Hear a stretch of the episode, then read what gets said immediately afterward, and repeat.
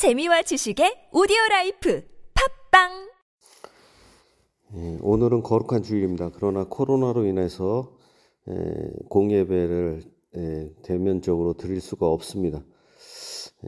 그래서 제가 녹음을 해서 오늘 카톡에다가 설교를 지금 녹음해서 올리도록 하겠습니다.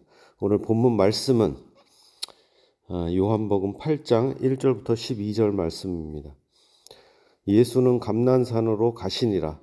아침에 다시 성전으로 들어오시니 백성이 다 나오는지라 앉으사 그들을 가르치시더니 서기관들과 바리새인들이 음행 중에 잡힌 여자를 끌고 와서 가운데 세우고 예수께 말하여 말하되 선생이여 이 여자가 가늠하다가 현장에서 잡혔나이다.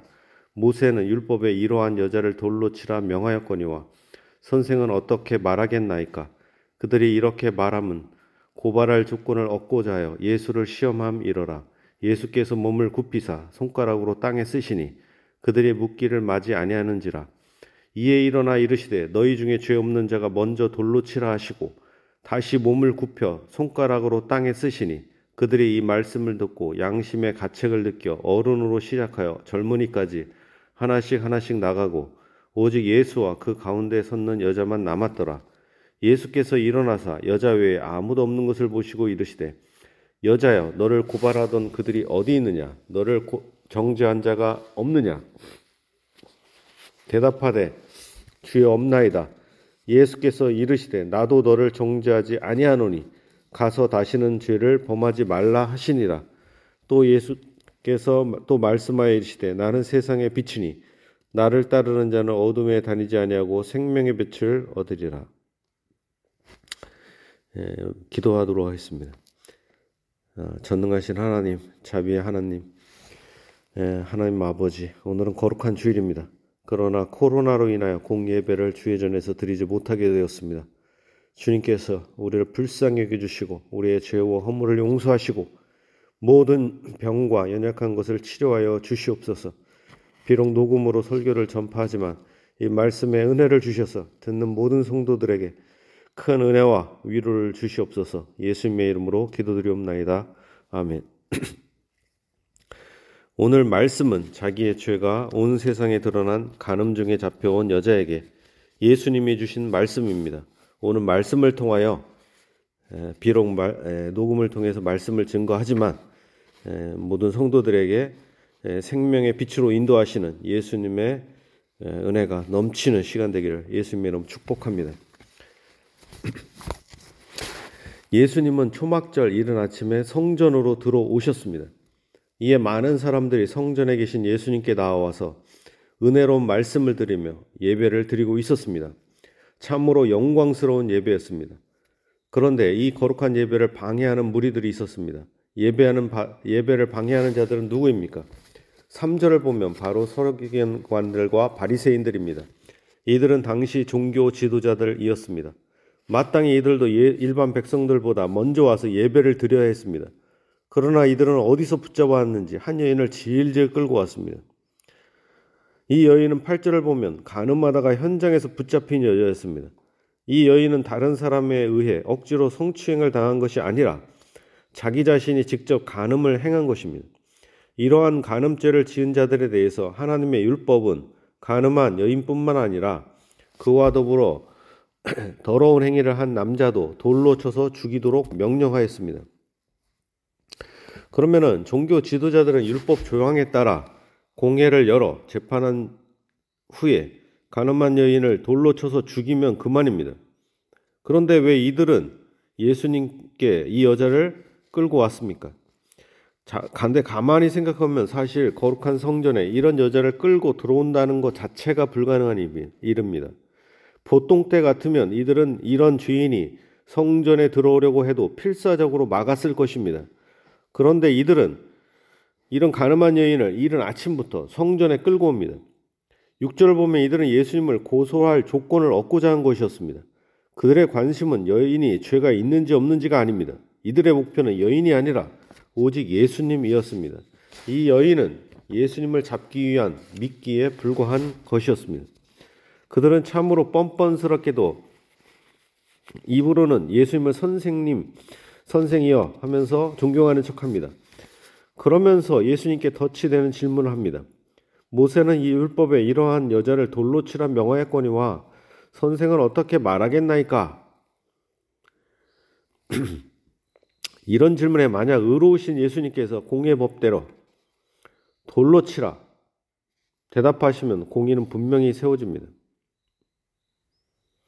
그러나 주인에 대한 예수님의 사랑은 나타나지 않습니다. 예수님은 처음부터 용서와 사랑의 교훈, 죄사함의 말씀을 하셔, 가르치셨습니다. 예수님의 은혜와 사랑의 말씀에 수많은 주인들이 예수님께로 죄사함을 받았습니다. 그런데 이제 와서 예, 수님이 이 여인을 돌로 치라 하시면 그동안 가르치신 모든 은혜와 용서와 사랑의 가르침을 뒤엎는 것입니다. 이렇게 그들의 의도는 주님께서 은혜를 전파하는 사명을 포기하도록 강요하는 데 있었습니다. 또한 만약에 이것은 이렇게 돌로 치라 율법대로 말한다면 현실적으로도 로마 법정에 고소가 됩니다. 왜냐하면 로마법에 의하면 간음죄는 사형죄가 아니었으며 유대인들에게는 사형 집행권을 주지 않았기 때문입니다. 그래서 돌로 치라 하시면 바리새인들에게는 당시 사형을 집행할 권한이 있던 로마 당국에 고소하여 예수님을 살인 교사죄로 감옥에 넣을 수 있었던 것입니다. 결국에는 돌로 치라 했을 때 예, 이런 문제들이 있습니다. 그럼 만약에 돌로 치지 말라 이렇게 얘기하면 어떻게 됩니까? 이렇게 또 만약에 사랑과 자비와 은혜가 풍성하신 예수님께서 만약에 돌로 치라 치지 말라 이렇게 얘기하면 사랑은 또 잘 나타날지 나타납니다. 그렇지만 공의는 무너지게 됩니다. 뿐만 아니라 실제로도 바리새인과 서기관들은 예수님이 모세율법을 무시한다는 죄목으로 이스라엘 최고 법정인 사내들인 공회의 고소에 종교 재판을 받게 할 수 있었습니다. 바리새인들이 노리는 것은 바로 이것이었습니다. 결국에는 돌로 치라 하든 돌로 치지 말라고 하든 꼼짝없이 걸려들게 되는 것입니다. 공의와 사랑 이 두 사이에서 예수님은 어떻게 하십니까? 예수님은 몸을 굽히사 땅에 손가락으로 무엇인가를 쓰셨습니다. 그러나 예수님이 땅에 쓰신 것은 아무도 알 수 없었습니다. 예수님은 오늘 이 본문에서 두 번씩이나 친히 땅을 땅에 쓰십니다. 이제 예수님이 일어나서 그들에게 말씀하십니다. 너희 중에 죄 없는 자가 먼저 돌로 치라. 예수님은 율법대로 가늠한 여인에게 돌로 치라 하셨습니다. 예수님은 돌로 치라 하심으로 이 여자의 죄, 간음죄가 돌에 맞아 죽어야 할 만큼 매우 큰 죄임을 선언하신 것입니다. 예수님의 법은 실제로 모세 율법보다 더욱더 엄격합니다. 율법에는 간음하지 말라고 명령했을 뿐입니다. 그러나 예수님은 마음에 음욕을 품는 자마다 이미 간음한 자라고 말씀하실 정도입니다. 예수님은 돌로 치되 죄 없는 자가 먼저 돌로 치라 명령하십니다. 모세 율법에는 주인을 돌로 칠 때 증인이 제일 먼저 주인에게 돌을 들어 치도록 되어 있었습니다. 처음에 돌을 던진 사람은 동시에 법정 증인이 되어야 했습니다. 예수님의 율법대로 돌로 치라 하신 것입니다. 그러나 예수님의 말씀은 율법의 명령과는 다릅니다. 여기서 죄 없는 자란 죄를 짓지 않는 흠이 없는 상태를 뜻합니다. 예수는 완전한 결백, 완전한 의인만이 돌로 칠 자격이 있다고 하신 것입니다. 결국 이 말씀은 바리새인과 서기관들이 전혀 이 여인에게 돌을 던질 만한 자격이 없다는 뜻이었습니다. 본문의 가늠한 여인은 죄가 명백히 드러난 주인입니다. 그러나 바리새인과 서기관들은 죄가 아직 드러나지 않은 주인들입니다. 가늠한 여인이나 바리새인과 서기관들도 둘 다 아, 죄인인 것이죠. 본문의 여인이 음란죄의 종이었다면 이들은 시기심과 미움이라는 죄의 종이었습니다. 사실 그 사람들이 돌로 치고 싶은 사람은 여인이 아닙니다. 오직 자신들이 미워하는 예수님이었던 것입니다. 보통 사람들은 미움과 분노, 시기심은 죄라고 생각하지 않습니다. 그러나 예수님께서는 형제에게 분노하는 자마다 심판을 받고 미련한 놈이라 말로 인격 지역을 모독하고 명예를 훼손하는 자들도 지옥불에 들어가게 될 것이라고 하셨습니다.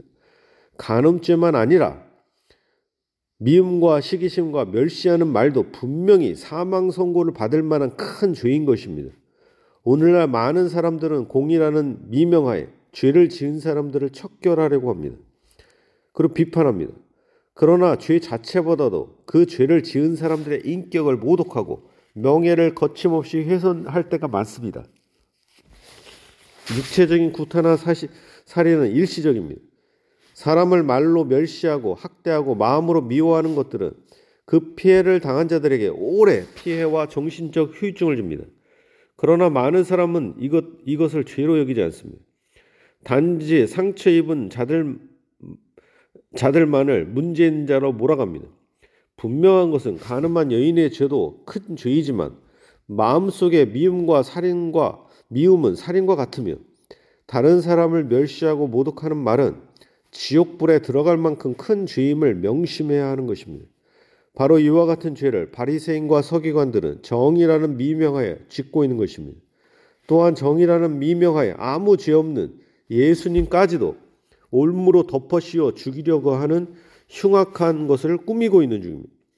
이에 예수님께서는 죄 없는 자가 먼저 돌로 치라 이렇게 말씀하십니다.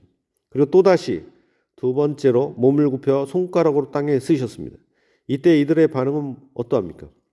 구절을 보면 저희가 이 말씀을 듣고 양심의 가책을 받아 어른으로 시작하여 젊은이까지 하나씩 하나씩 나가고 오직 예수와 그 가운데 섰는 여자만 남았더라.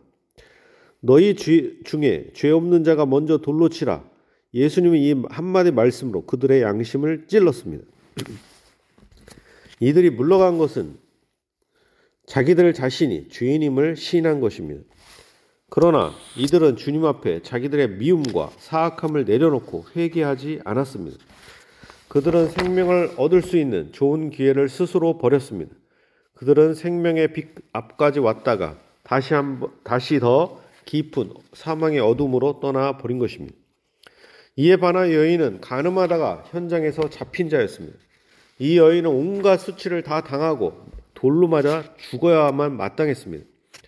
또한 육체의 죽음 후에 그녀의 영혼은 영원히 지옥 불못에서 고통을 받아야 했던 죄인입니다. 그러나 이제 예수님과 자기 외에 아무도 남아있지 않는 것을 보았습니다.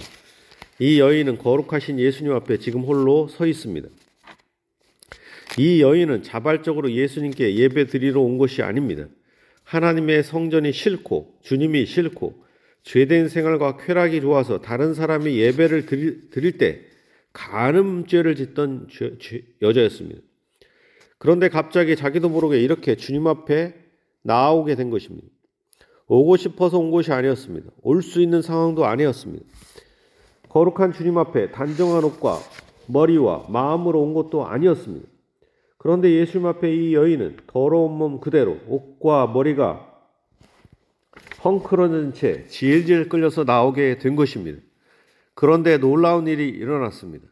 예수님은 이 가늠한 여인을 여자여 라고 부르셨습니다. 이 말은 원어로 귀나이로서 상대방을 존중히 여겨 부를 때 사용하는 말입니다. 예수님은 십자가상에서 그의 어머니에게 이러한 호칭을 사용하셨습니다. 다른 사람들은 이 여인의 인격을 완전히 짓밟았습니다. 그러나 예수님은 이 여인도 죄인인 여인도 존중하신 것입니다. 예수님은 거룩한 하나님의 아들이시오. 아무 죄다, 죄가 없으신 분이십니다. 정말 돌을 던질 수 있는 자격을 가지고 있다면 바로 예수님 한 분뿐이었습니다. 그런데 예수님은 어떻게 말씀하십니까? 예수님은 왜 다른 사람들은 왜 다른 사람들 일찍 이른 아침부터 예배를 드리는데 넌 도대체 예배는 안 드리고 어디서 누구랑 간음을 했느냐? 또 왜 이렇게 더러운 몸으로 거룩한 성전과 거룩한 나, 나에게 왔느냐? 이렇게 엄하게 꾸짖지 않으셨습니다. 오히려 11절을 보면 예수님은 나도 너를 정죄하지 아니하노니 라고 말씀하십니다. 여기서 정죄한다는 말은 유죄 판결을 내린다는 의미입니다. 의의 재판장으로서 간음죄로 이 여인에게 사형 선고를 할 수 있었습니다. 그러나 재판장이신 예수님은 오히려 사죄의 은혜로 이 여인을 받아 주셨습니다. 이 여인에게 하신 나도 너를 정죄하지 아니하노라. 이 말씀은 이 여인에게만 하신 말씀이 아닙니다. 오늘 여러분에게도 동일하게 선언하시는 말씀입니다. 나도 너를 정죄하지 아니하노니 이는 여러분에게 베푸시는 용서와 사면의 죄 사함의 선포입니다.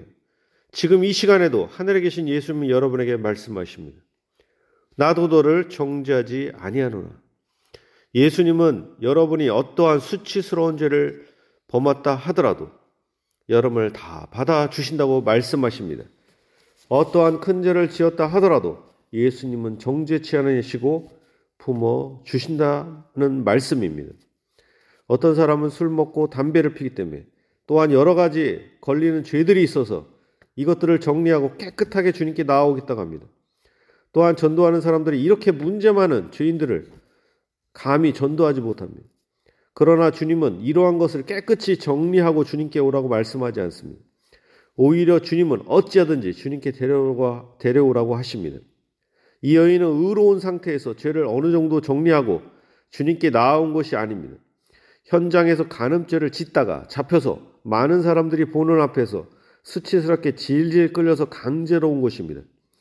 그러나 이 주님은 이 죄, 죄인을 그의 자비와 은혜와 사랑으로 용서하시고 받아 주셨습니다. 진실로 죄인이 그리스도 앞에 이끌려오는 것보다 더 좋은 일은 없습니다. 그런데 이 여인의 죄가 이렇게 심각한데 무조건 눈 감아 줘버리면 어떻게 됩니까? 그러면 하나님의 공의가 세워질 수가 없습니다. 하나님은 그냥 죄를 넘기시는 분이 아닙니다. 하나님은 구약시대에도 사람들의 죄를 그냥 용서하지 않고 철저하게 그 대가를 요구하셨습니다. 죄인들은 반드시 성전에 그 죄에 대한 대가를 가져와야 했습니다. 그 대가로 흠없는 양이나 황소 등의 피를 반드시 흘려야 했습니다. 그러나 예수님께서는 나도 너를 정죄하지 아니하노리 라고 말씀하십니다. 그러면 어떠한 제 대가도 치르지 않고 단순히 말씀으로만 용서하신다는 말씀입니까? 결코 아닙니다. 이 말씀은 흠 없으신 예수님께서 자기의 피를 걸고 자기의 피를 담보로 하신 선포인 것입니다. 이 여인뿐만 아니라 여러분의 모든 죄를 다 덮어 쓰시고 피 흘리시고 죽으시겠다는 말씀입니다. 이 여인의 죄나 여러분의 죄나 결코 가벼운 죄가 아닙니다. 이 여인의 죄나 여러분의 죄는 바로 예수님께서 십자가에 못 박혀 피 흘려 죽을 만큼 큰 죄인 것입니다. 예수님은 어디서 가늠한 여인에게 죄 용서를 선포하셨습니까? 바로 성전입니다. 성전은 바로 사람들이 죄를 용서받는 곳이었습니다. 구약 시대와 예수님 당시에 성전에서는 죄인들의 피, 죄가 씻어지기 위해서 양이나 황소의 피가 흘려져야 했습니다. 이제 참된 성전이신 예수님께서는 이 여인에게 자신의 피에 근거한 죄사함의 선포를 하시는 것입니다. 그러므로 세례 요한은 이러한 예수님을 보고 보라 세상 죄를 짓고 가는 하나님의 어린 양 이로다라고 외쳤던 것입니다. 나도 너를 정죄하지 아니하노니 가서 죄, 다시는 죄를 범하지 말라. 이 말씀은 은혜로운 언약이며 위로의 말씀입니다. 이 말씀으로 이제 이 여인은 순결한 여인으로 의로운 여인으로 다시 태어난 것입니다. 구원을 받았습니다. 죄 사함을 받은 것입니다. 예수님은 이 가늠한 가늠으로 더럽혀진 이 여인의 마음과 영혼을 깨끗이 씻어 주셨습니다. 이제 예수님은 이 여인에게 새로운 삶의 기회를 주십니다. 실패를 만회할 수 있는 기회를 주셨습니다. 가서 다시는 죄를 범하지 말라. 이 말씀은 예수님의 기대와 희망이 담긴 말씀입니다. 과거에는 가늠한 여인에서 이제는 순결한 여인으로 살기를 희망하시는 말씀입니다. 이제 예수님은 여러분에게도 말씀하십니다. 가서 다시는 죄를 범하지 말라. 그리스도께서 여러분에게 은혜를 베푸신 목적은 단순히 영혼만 이렇게 구원받는 이런 것이 아닙니다. 천국만 가는 것이 아닙니다. 여러분의 죄를 용서하신 목적은 이렇게 거룩하고 경건한 삶으로 주님께 영광 돌리게 하려는 것입니다. 그러므로 여러분은 여러분을 부르신 그 은혜에 합당한 삶을 살아야 할 것입니다. 그러면 여러분이 만약 다시 연약해서 죄를 짓게 되면 어떻게 됩니까? 그러면 예수님의 용서가 무효가 되는 것입니까? 정죄치 않으시는 그 사랑이 더 이상 효과가 없, 없, 없게 되는 것입니까? 결코 그렇지 않습니다. 내가 너를 정죄하지 아니하노니 다시는 가서 다시는 죄를 범하지 말라. 이 말씀은 여러분이 선행을 100% 유지할 때만 효과가 있는 조건적인 것이 아닙니다. 예수님의 이 사제의 선언은 영원히 계속되는 것입니다. 선행을 계속하고 있을 때에만 용서의 효력이 유지되다가 또다시 순간적으로 죄를 짓게 되면 모든 것을 무효가 되게 하는 것이 결코 아닙니다. 어떤 사람도 일평생 선행을 계속 유지할 수 없기 때문입니다. 가서 다시는 죄를 범치 말라. 이 말씀은 사람이 평생토록 죄를 짓지 않고 살아갈 수 있다는 뜻이 결코 아닙니다. 이 말씀은 예수님을 믿는 자들 안에서 완전히 죄의 존재 자체가 없어져서 완전히 죄 없이 거룩하게만 살 수 있다는 것이 아닙니다. 거듭나서 새 생명을 얻는 성도들 안에도 남아있는 죄와 부패가 있습니다. 여러분은 죄를 용서받는 것은 예수님의 피라고 믿지만 거룩한 삶은 인간의 노력을 하고 생각하지 않습니까? 그러나 죄를 용서받는 것이나 거룩하게 사는 것, 이 모든 것이 예수의 피로 인한 죄 사함의 은혜로 되는 것입니다. 예수님의 피에 생명이 있습니다. 예수님의 피는 영원한 언약의 피, 생명의 피입니다. 이 피를 마시는 자, 곧 피는 믿는 자는 영원한 생명을 얻습니다. 용서받는 것이 따로 있고 거룩하게 사는 것이 따로 있는 것이 아닙니다. 죄 용서도 예수님의 피로 인한 은혜로 되고 거룩하게 사는 것도 예수의 피로 인한 은혜로 되는 것입니다. 그러므로 여러분은 죄, 예수님의 피에 죄사함의 은혜를 일평생 의지해야 할 것입니다. 그러므로 다시 가서 다시는 죄를 범하지 말라는 말씀과 함께 나도 너를 정죄치 않는다는 말씀을 날마다 마음에 새겨야 할 것입니다. 여러분은 연약함으로 넘어질 때에도 다시 나도 너를 정죄치 않는다. 라는 말씀에 의지하여 일어나야 합니다. 이렇게 여러분의 일생은 주님이 날마다 부어주시는 죄사함의 은혜에 힘입어서 끊임없이 거룩한 삶을 향하여 가는 삶이어야 합니다. 여러분이 일생을 살면서 죄와 연약함으로 인하여 넘어진다 하더라도 긍휼과 자비와 사랑이 풍성하신 예수님께서 여러분을 정죄치 않으실 것입니다. 오히려 이 은혜를 날마다 부어 주심으로 거룩한 삶을 향한 열정이 생기게 할 것입니다. 주의 은혜가 없이는 거룩한 삶도 결코 살 수 없는 것입니다. 주님께서 여러분의 일생에 걸쳐 날마다 주의 은혜로 여러분의 죄와 허물을 씻어 주시고 덮어 주시며 거룩한 삶을 살 수 있는 능력을 주시기를 주님의 이름으로 축복합니다. 그러면 성도들은 끊임없이 이러한 거룩한 삶을 어떻게 살 수 있습니까? 12절에서 예수님을 말씀하십니다. 나는 세상의 빛이니 나를 따르는 자는 어둠에 다니지 아니하고 생명의 빛을 얻으리라. 이 말씀을 하시는 초막절 기간 동안에 실제로 성전한 여인의 뜰에, 뜰에 큰 네 개의 황금 촛대를 밝히는 의식이 있었습니다. 이것은 그 옛날 하나님께서 이스라엘 백성을 애굽 땅 종되었던 땅에서 약속의 땅으로 인도하실 때 낮에는 구름 기둥으로 인도하시고 밤에는 불 기둥으로 인도하시는 것을 기념하는 것이었습니다. 이스라엘 백성에게는 여호와는 그들의 빛이십니다. 하나님은 친히 나타나실 때 빛으로 나타나셨습니다. 그러므로 빛은 하나님의 속성 중에 하나인 것입니다. 또한 여호와의 빛은 구원을 의미했습니다. 그런데 예수님은 자신을 세상의 빛이라고 말씀하시므로 자신이 하나님이심을 선포하신 것입니다. 실제로 하나님 외에 참 빛이 없습니다. 그런데 예수님께서 자신을 참 빛이며 세상의 빛이라고 하십니다. 이는 하나, 예수님께서 전능하신 하나님의 아들로서 성부 하나님과 동등한 하나님이심을 선언하는 것입니다.